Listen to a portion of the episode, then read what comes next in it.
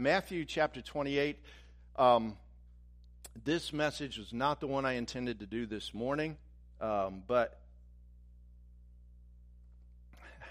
my my heart this this week and the, um, the, the just the horrific shooting in Uvalde, Texas.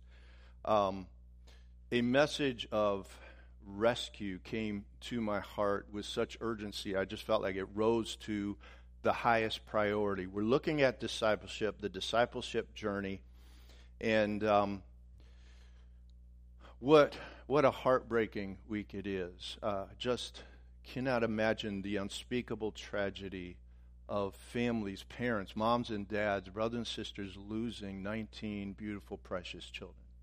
I, I honestly believe that there's nothing I would rather not happen in my life. There is like, Lord, just not that, not that. Any anything else, not that. And yet that's what happened. And senseless evil occurred this past week. And I realize on top of that, there's the continued pain of the questions that are swirling around. Why did it take so long to get in there? Why did it take the law enforcement so long to breach the barricade? Um, and I know there's continues to be questions about that. So I'm not casting blame. I don't know what happened, but I do know this. I watched the video of parents screaming at the police to do something and it just it just it just hurts the heart to hear that. I just excruciatingly if I were if I were if my, one of my kids was in that school, I just cannot imagine, but I cannot imagine standing there um, like One of the positive stories that came out of this week was that of an off duty Customs and Border Patrol officer, Jacob Alvarado. His wife and his daughter were in the school during the time of the shooting, and his wife just sent him a text. He was at the barber shop. She sent him a text that just said, Help. I love you. And he grabbed a shotgun from the barber shop. In Texas, they have shotguns in barber shops. Uh, not sure where I get my hair cut. But um, he went and he was able to rescue not only his daughter and his wife, but several other children and teachers as well. Here's why this is on my heart the gospel is about rescue. It's about rescue. Jesus came to save, he came to rescue the lost. Jesus has the heart of a rescuer.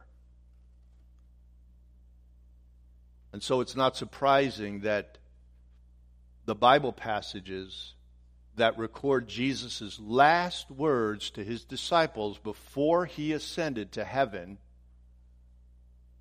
all of them are Jesus telling them to continue to do what he came to do, which is the work of rescue.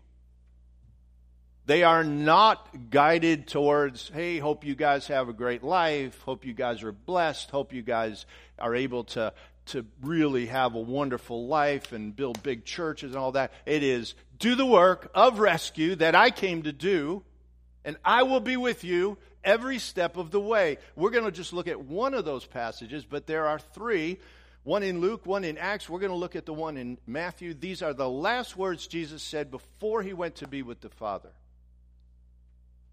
Beginning of verse 16, this is a familiar passage with us, for us. Now the eleven disciples went to Galilee to the mountain to which Jesus had directed them. And when they saw him, they worshiped him, but some doubted. We looked at the, the I love those three words, but some doubted. We looked at that last week. And Jesus came and said to them, All authority in heaven and on earth has been given to me. Go, therefore Go, therefore, and make disciples of all nations, baptizing them in the name of the Father and of the Son and of the Holy Spirit, teaching them to observe all that I have commanded you. And behold, I am with you always to the end of the age. Jesus tells us we are to be disciples who make disciples. The discipleship journey is about growing and going. It is about growing as a disciple, and it is go- about going to make disciples. And going is all about rescue. the world needs rescuing. Now, that, that idea, you know, I was thinking about it, the idea of rescue seems far removed from probably most of our lives. The idea of rescuing someone, because no one in our life appears to be in any kind of danger. We live in pretty safe environment. At least it appears to be that way. And it doesn't look like anybody needs rescuing. A month ago, I was working in my home office, and um, and suddenly there was a knock at the door. I went to the door. It was a neighbor, and uh, she's a neighbor I haven't had a lot of interaction with, but she shared with me that a dog was loose and was following her, and she was really afraid of dogs. Could could she get help? So I invited her to take shelter in our house. I went outside to dispatch this dog, and I expected to see like a snarling, half wolf, half Rottweiler dog with eyes dark and foaming at the mouth. And I, so I went out there to dispatch and rescue this poor lady. And, and I look, and there is like the friendliest looking dog I've ever seen. It's one of those dogs that just his whole face said, Hey, hey, everybody. Anybody want to play?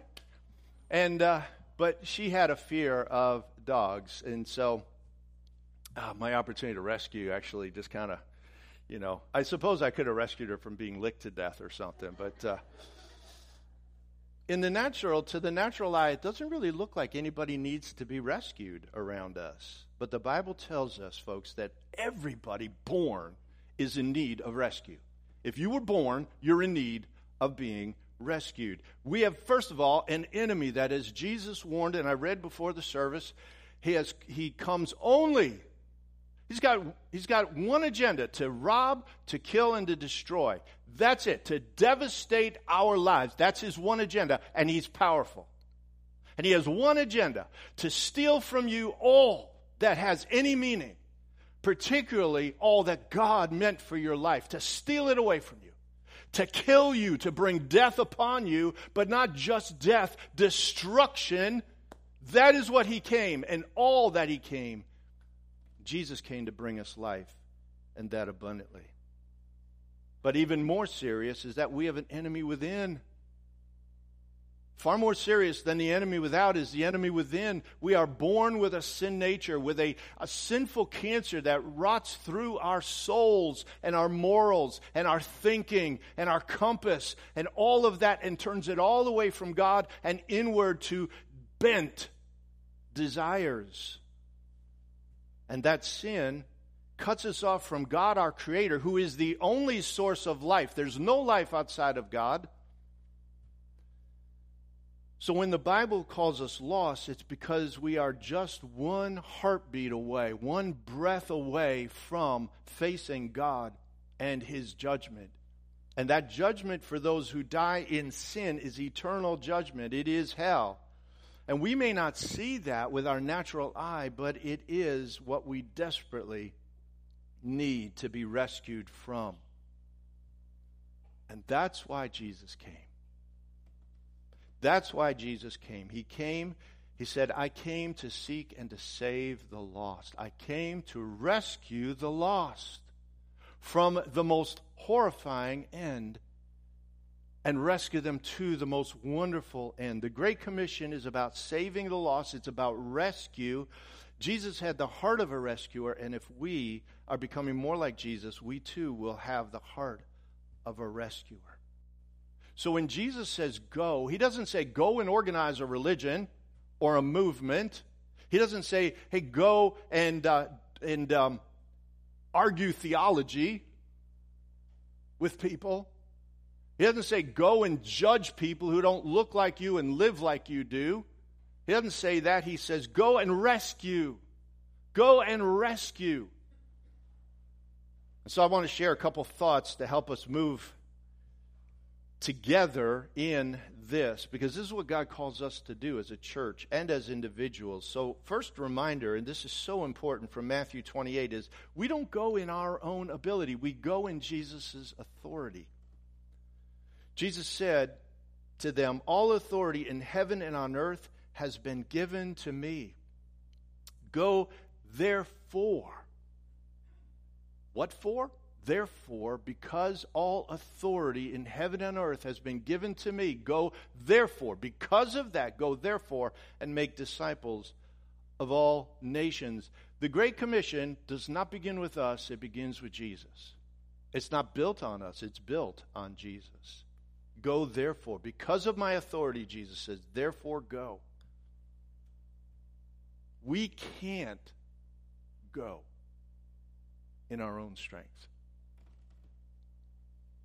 We can't impart spiritual life to the spiritually dead. We cannot rescue a soul from hell and deliver them to heaven. Not by our power, not in a million years. Jesus promises we don't go in our ability, we go in His authority. We go in the power of the Holy Spirit. Now, Jesus said, All authority in heaven and earth has been given to him. We know who gave him that authority, the only one who's not under all that, and that is the God, God the Father, has given him all authority. And we talked a little bit last week about that overarching authority over all things. But some questions that come up is didn't Jesus have all authority in heaven and earth before he came? Why was it given to him? Why does he say, Now all authority has been given to me? I think there are, there are two uh, aspects of why he says, Now all authority has been given to me. Jesus, the Son of God, the eternal Son of God, has always ruled and reigned over all things. He has always been the authority over heaven and earth before he came.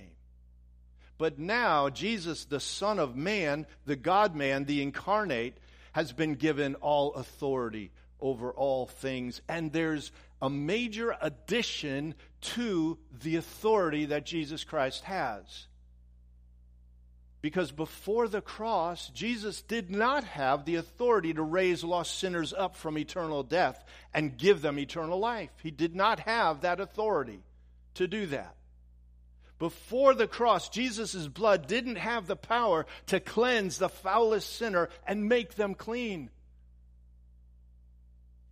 Before the cross and the resurrection, Jesus didn't have the authority to deliver souls from the kingdom of dev- the devil into the kingdom of God. That authority, that power, is His now only because he went to the cross and died for our sins and rose again from the grave. Jesus alone, listen to this Jesus alone, not even the Father, can open the seals of judgment and the book of life because he died on the cross for our sins. What authority. Before that, uh, God has the authority to judge all evil and wickedness. Jesus has that authority. He rules over all, but now Jesus has authority to take our sinful souls and cleanse us fully. Isn't that good? He alone has the power to open the seals that open life to us. No one else. In John 13, we see how all the power and authority affects Jesus' heart. It says that Jesus, knowing that the Father had given, put all things under his authority, knowing that Jesus wrapped a towel around his waist. He bent down and he washed the feet of his disciples. When Jesus got power, it stirred his heart to serve, it stirred his heart to rescue when people get power, often it stirs their heart to want to be served. But for Jesus, it stirred his heart to want to serve and to rescue. And Jesus came to a world in desperate need of being rescued, and he gave his life to rescue us.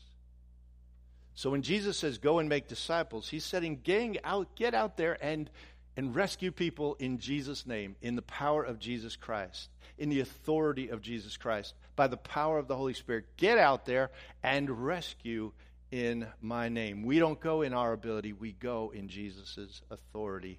The second point that I want to bring to our attention from this is that we grow and we go together as a church on mission. Every local church is a church on mission.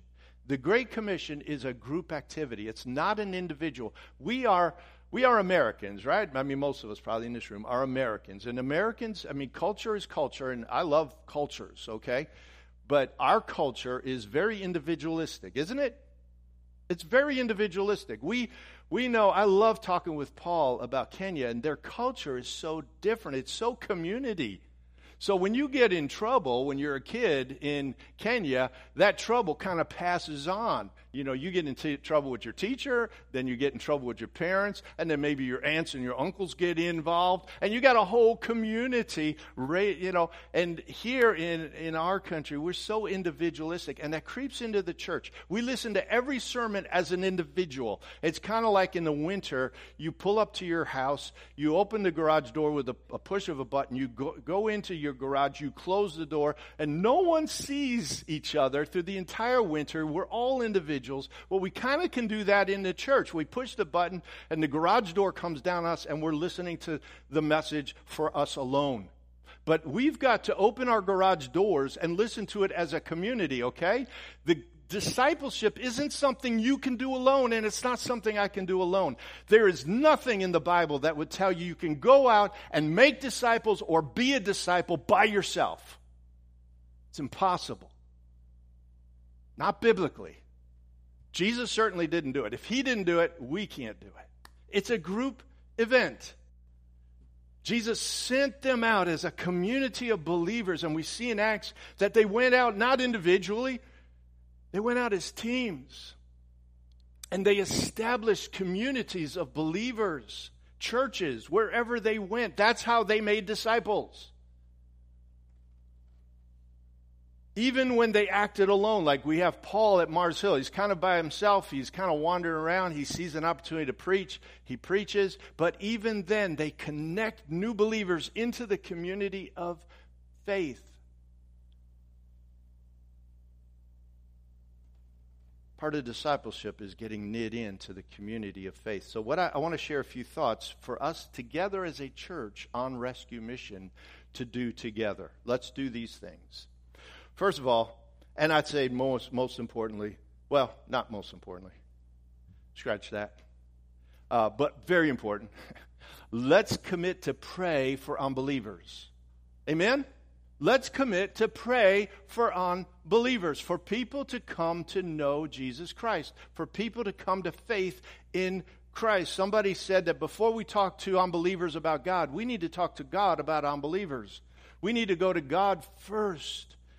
Where there is little or no prayer, there is going to be little or no power and little few salvations. Prayer is what plugs us into God's power. Praying for the lost is essential to seeing the lost come to faith in Christ. And I've often admitted prayer is not my strong point. I don't wake up at three in the morning and pray for four hours to start the day. Okay? I, my mind wanders. I get distracted with things. But folks, let's let's commit to praying for unbelievers, for you know people who don't know Jesus. Pray for them by name. Lift them up to God. Passionately lift them up to God. Pray for opportunities to share your faith with people who don't know Jesus Christ. Pray. Rescue. Rescue. One of the things prayer does is it stirs up in our heart a passion for things that we may not care anything about. We may watch the house burn and we're like thinking is, you know, what am I getting for lunch? And Prayer helps our hearts to go into rescue mode. I want to pray for those who don't know Jesus because they desperately, desperately need to know Jesus. Pray for those who are unbelievers. We are weak as a church. The church is weak in evangelism when we are not praying. I love the story of Teddy Roosevelt. When Teddy Roosevelt was young, he was a weak and sickly child. Uh, he had asthma, which in those days was often fatal. He had a heart problem. He was nearsighted. He was just a weak and often sick child. And um, there came a point where, pardon the pun, Roosevelt, Teddy Roosevelt, as a young, young boy, got sick and tired of being sick and tired. And he decided he was going to live what he called the strenuous life. The strenuous life. He began lifting weights. He began boxing and rowing. He began mountain climbing and taking long hikes, uh, long hikes in the woods. And he got into great shape. One humorous story is that after he graduated Harvard, his doctor advised him, due to his heart problems, to take a desk job and avoid all strenuous activity. Roosevelt responded to that by climbing the Matterhorn.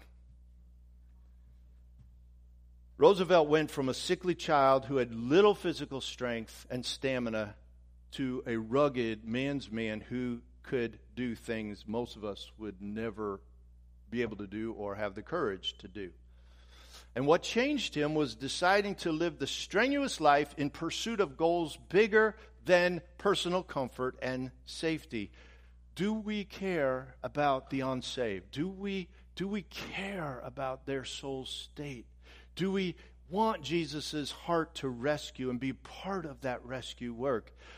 Are we sick and tired of experiencing little spiritual power? We need to pray. We need to pray. And we need to, and, and we should be praying for our lives. We should be praying for our needs. God invites us to do that. But that should not be all we pray for. We are to bend our prayers outward so they don't just become all inward focused and pray for those who need rescuing, who need Jesus Christ. And as we do, the Lord's going to give us his heart and opportunities to share. And then remember the first point we don't go in our ability, we go in Jesus' authority. I want to I want to make that commitment. I hope you'll join me. Just as we have the summer fellowship challenge, um, let's have the summer prayer challenge. I want to invite you to pray 10 minutes a day to, for just for unbelievers. Add that to your prayer 10 minutes a day.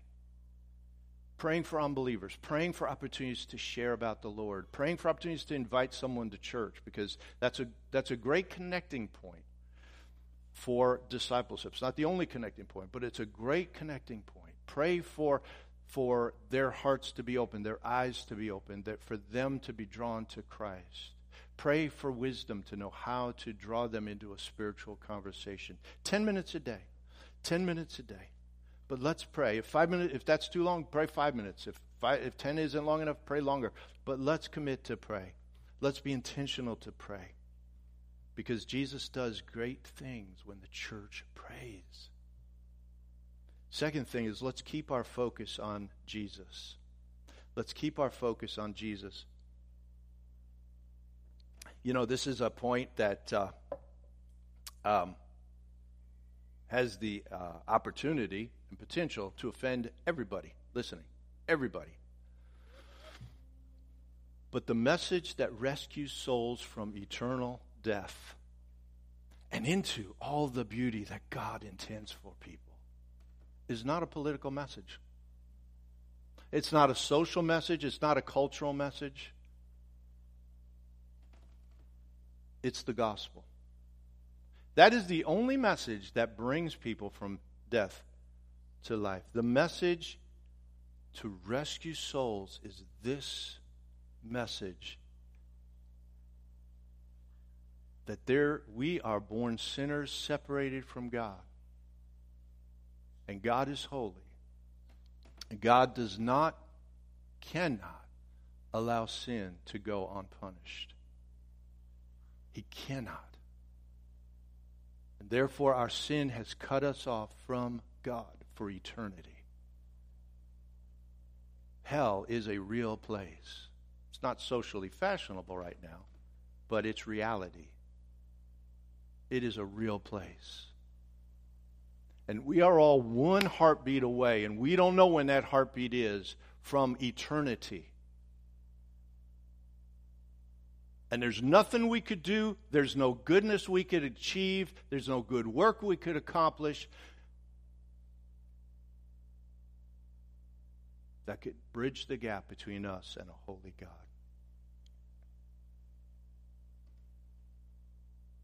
But God so loved the world, He gave His only Son, that whoever, whoever, whoever believes in Him should not perish, but have eternal life. Rescue. Rescue. It's not based on can you do this and that and the next thing for God. Can you measure up? Do you do this? Do you do It's believe in Jesus Christ. Jesus is the gospel. He is the gospel. So our message is, is that we are separated from God because of sin, but Jesus loved us enough to pay for our sin that we might be forgiven and cleansed and have eternal life given as a gift. So believe in Jesus, folks. Believe in Jesus. Believe in Jesus. That is the message. And we need to be careful we don't preach a lesser gospel.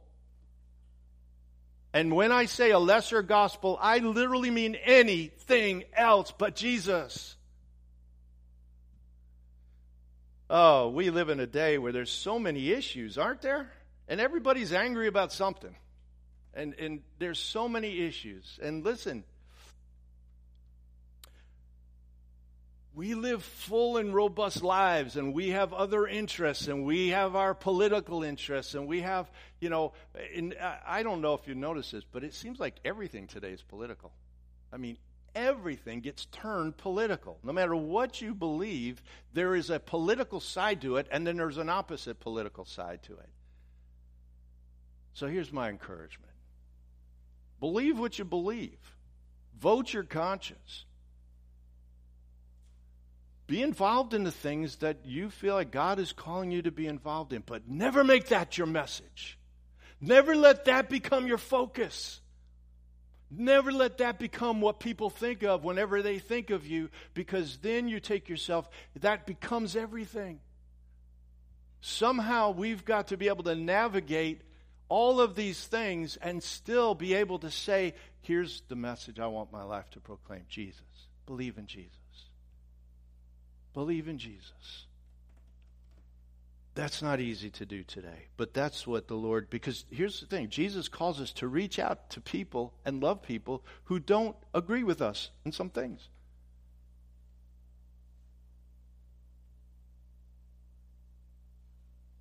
He calls us to build bridges to the lost.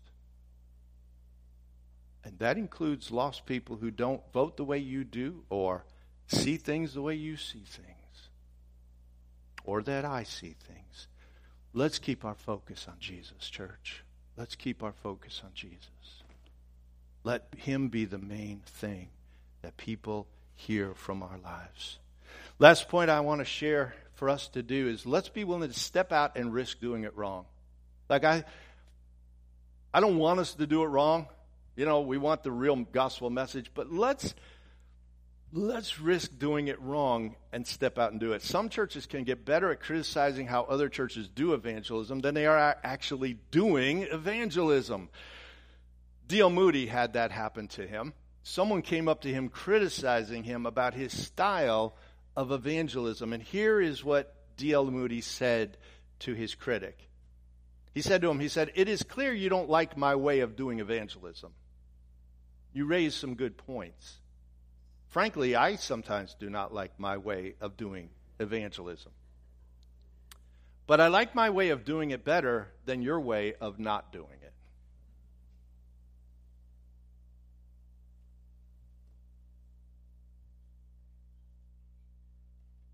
God can use our feeblest, imperfect efforts.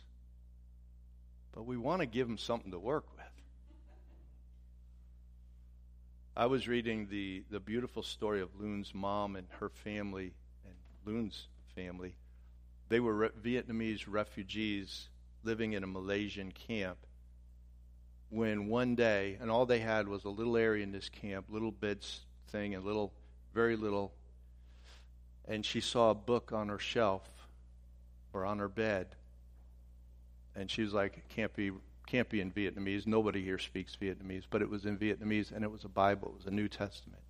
and she began to devour it. And she came to faith in Christ. Her husband came to faith in Christ. The family came to faith in Christ. Now Loon is looking to return to Vietnam to teach and raise up pastors to share the gospel in Vietnam.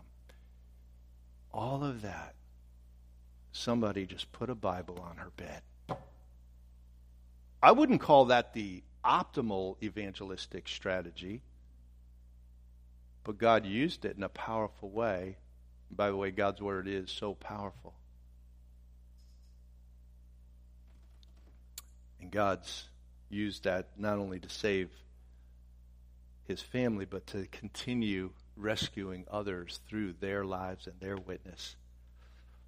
I want to close this morning with a story that I thought of from my own life, and um,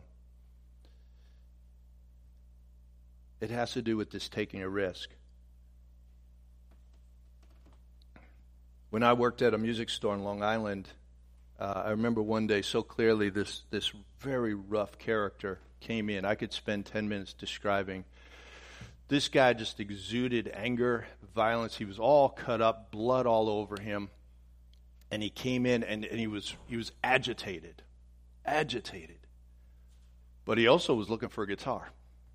So he came in and he's, you know, you have all these new guitars hanging on on shell on uh, hooks he came in smacking the guitars. You know, we would always be so careful to put them up and don't scratch them. If somebody even breathed, I'm like, be careful, be careful. This guy comes in smacking guitars off, and you know, uh, we didn't say a word to him. Not only that, he is he is talking loud, violent, cursing up a blue storm, and the store is full of moms and young children. And he's just, there's just and all we wanted was for him to leave. All we wanted was for this guy to leave. And finally, after about 10 or 15 minutes, he walked out the door, and we all breathed a sigh of relief that he was gone. And then the Holy Spirit spoke to my heart and said, I want you to go tell him about Jesus. And I'm like, Lord, I'm working. Take your lunch. It's only 11. Take your lunch. I said, Boss, I'm, I'm taking my lunch. I went out. I found him. He was walking down an alley between two stores. I said, Excuse me. The Lord spoke to my heart, and I want to share something with you. We spent an hour together. He wanted to go to a flea market, so I got in a Jeep with him, and we drove to it. He didn't know where it was. So, And I heard his story. He'd been in a massive fight the night before. His wife was leaving him. His life was falling apart. At one point, he's crying. I shared with him my testimony, and I shared with him about Jesus. And I am sure I did not do it perfectly. I am sure. But I'm also sure that God had that moment. And God sowed seeds in his heart for the gospel. I don't know whatever happened. I never saw him again after that. I don't share that story to say, hey, look at what I did. Actually, I share that story to say, I have become more risk averse as I've gotten older. I've become more aware of not doing things that look foolish or unusual. And I'm not sure me today would have done what me then did. But I want to. I want to. And I want you to. Use a little wisdom. But let's step out and take the risk. We risk someone laughing at us. We risk someone misunderstanding us. We risk somebody rejecting us. You know what I thought of when I thought of these kids in that school? If I was a parent there, or even not a parent, they need to be rescued. I don't. They need to be safe. I don't need to be safe.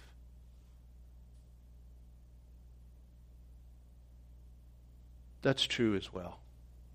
We're accepted by the Father.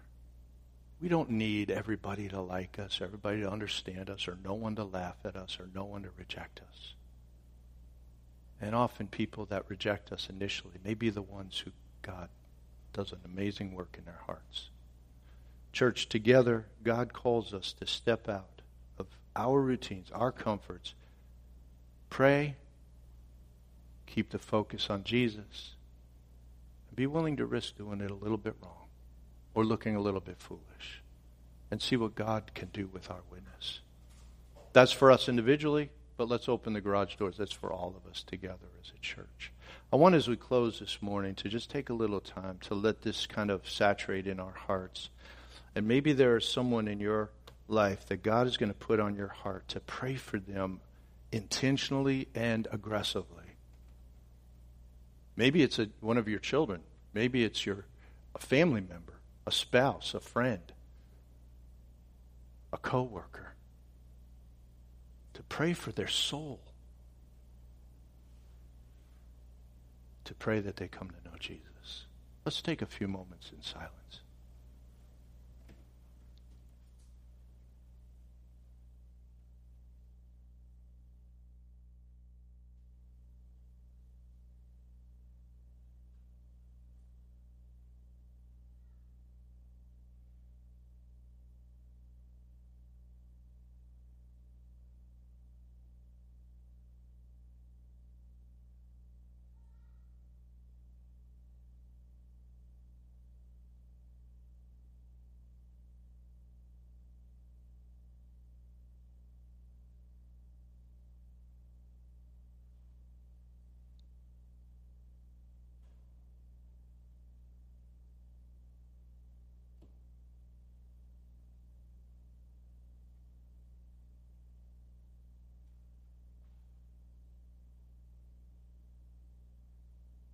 Maybe there's someone in this room or watching online and and you have never trusted in Jesus as your Savior. You're not even sure maybe what that means.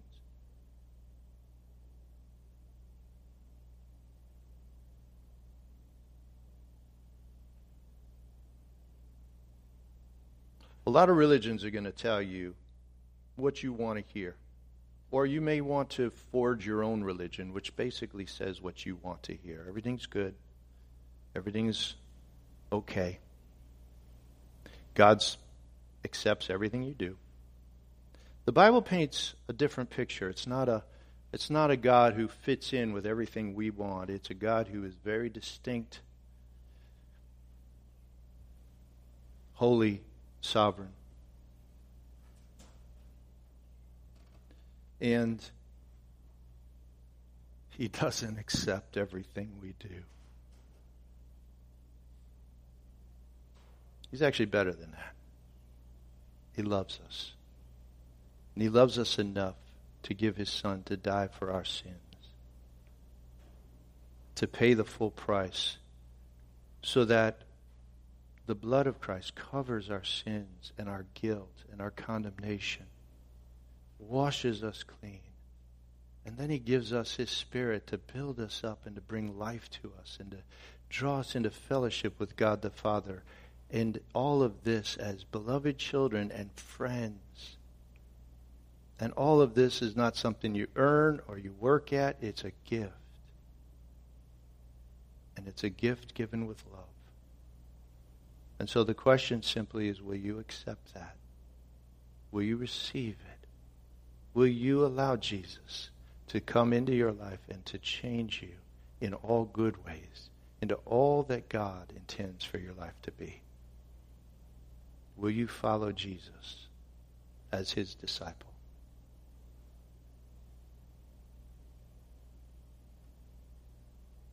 And I invite and encourage you to say yes to Jesus. To receive all that he has for you right now. To believe that Jesus is real. He's resurrected from the dead, and He alone is the one who can save our souls, rescue us from the brokenness we live in. Will you say yes to Him? Will you say yes to Him? I pray you do.